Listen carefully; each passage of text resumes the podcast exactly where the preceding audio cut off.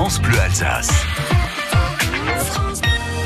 Les bons conseils auto, comme tous les dimanches, avec Clément Vizère de Mayoto à Momenheim. Bonjour Clément. Bonjour Laura, bonjour à tous. Alors aujourd'hui, vous nous parlez de l'AD Blue. Rien à voir avec une destination de vacances, ça concerne notre voiture. Hein. Ah ouais, c'est pas tout à fait une destination de vacances, je vous le confirme. En fait, l'AD Blue, c'est un système qui existe maintenant depuis quelques années sur les véhicules à motorisation diesel.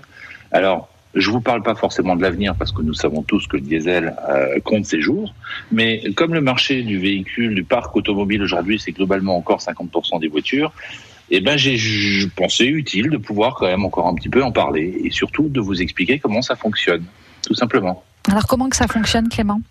Alors l'AD Blue, c'est, ça fait partie d'une technologie qui s'appelle le SCR, réduction catalytique sélective. En anglais, ça se dit dans un autre sens, c'est pour ça qu'on dit ça SCR. Depuis 92 à peu près, il existe un système de dépollution depuis que nous sommes aux normes Euro 6. Euh, et en fait, c'est un réservoir supplémentaire qu'on va additionner à la voiture et qui va injecter au moment où les gaz d'échappement sont brûlés dans le pot catalytique un produit qui va transformer l'inox en vapeur d'eau. L'inox, je vous rappelle ce que c'est, oxyde d'azote. Et donc du coup, bah forcément, à la sortie au pot d'échappement, vous avez beaucoup, beaucoup moins de pollution. Quelques particules évidemment, mais moins de pollution. Alors, quelques conseils. Un, il faut surtout Surtout, ne jamais attendre d'être à sec avec le produit à déblou parce que sinon votre voiture ne démarre plus. Deuxième chose, ça consomme entre 3 et 6% de consommation de gasoil, donc plus on roule vite ou fort et on consomme beaucoup, plus il va consommer forcément de déblou. 3, quand on fait le plein, même si on s'en met à côté, c'est pas très très grave. Ça sent mauvais, mais on peut se laver les mains tranquillement à l'eau claire. Mm. Pas de souci. On trouve le réservoir soit sur le capot, soit au niveau de la trappe à carburant, soit au niveau du coffre.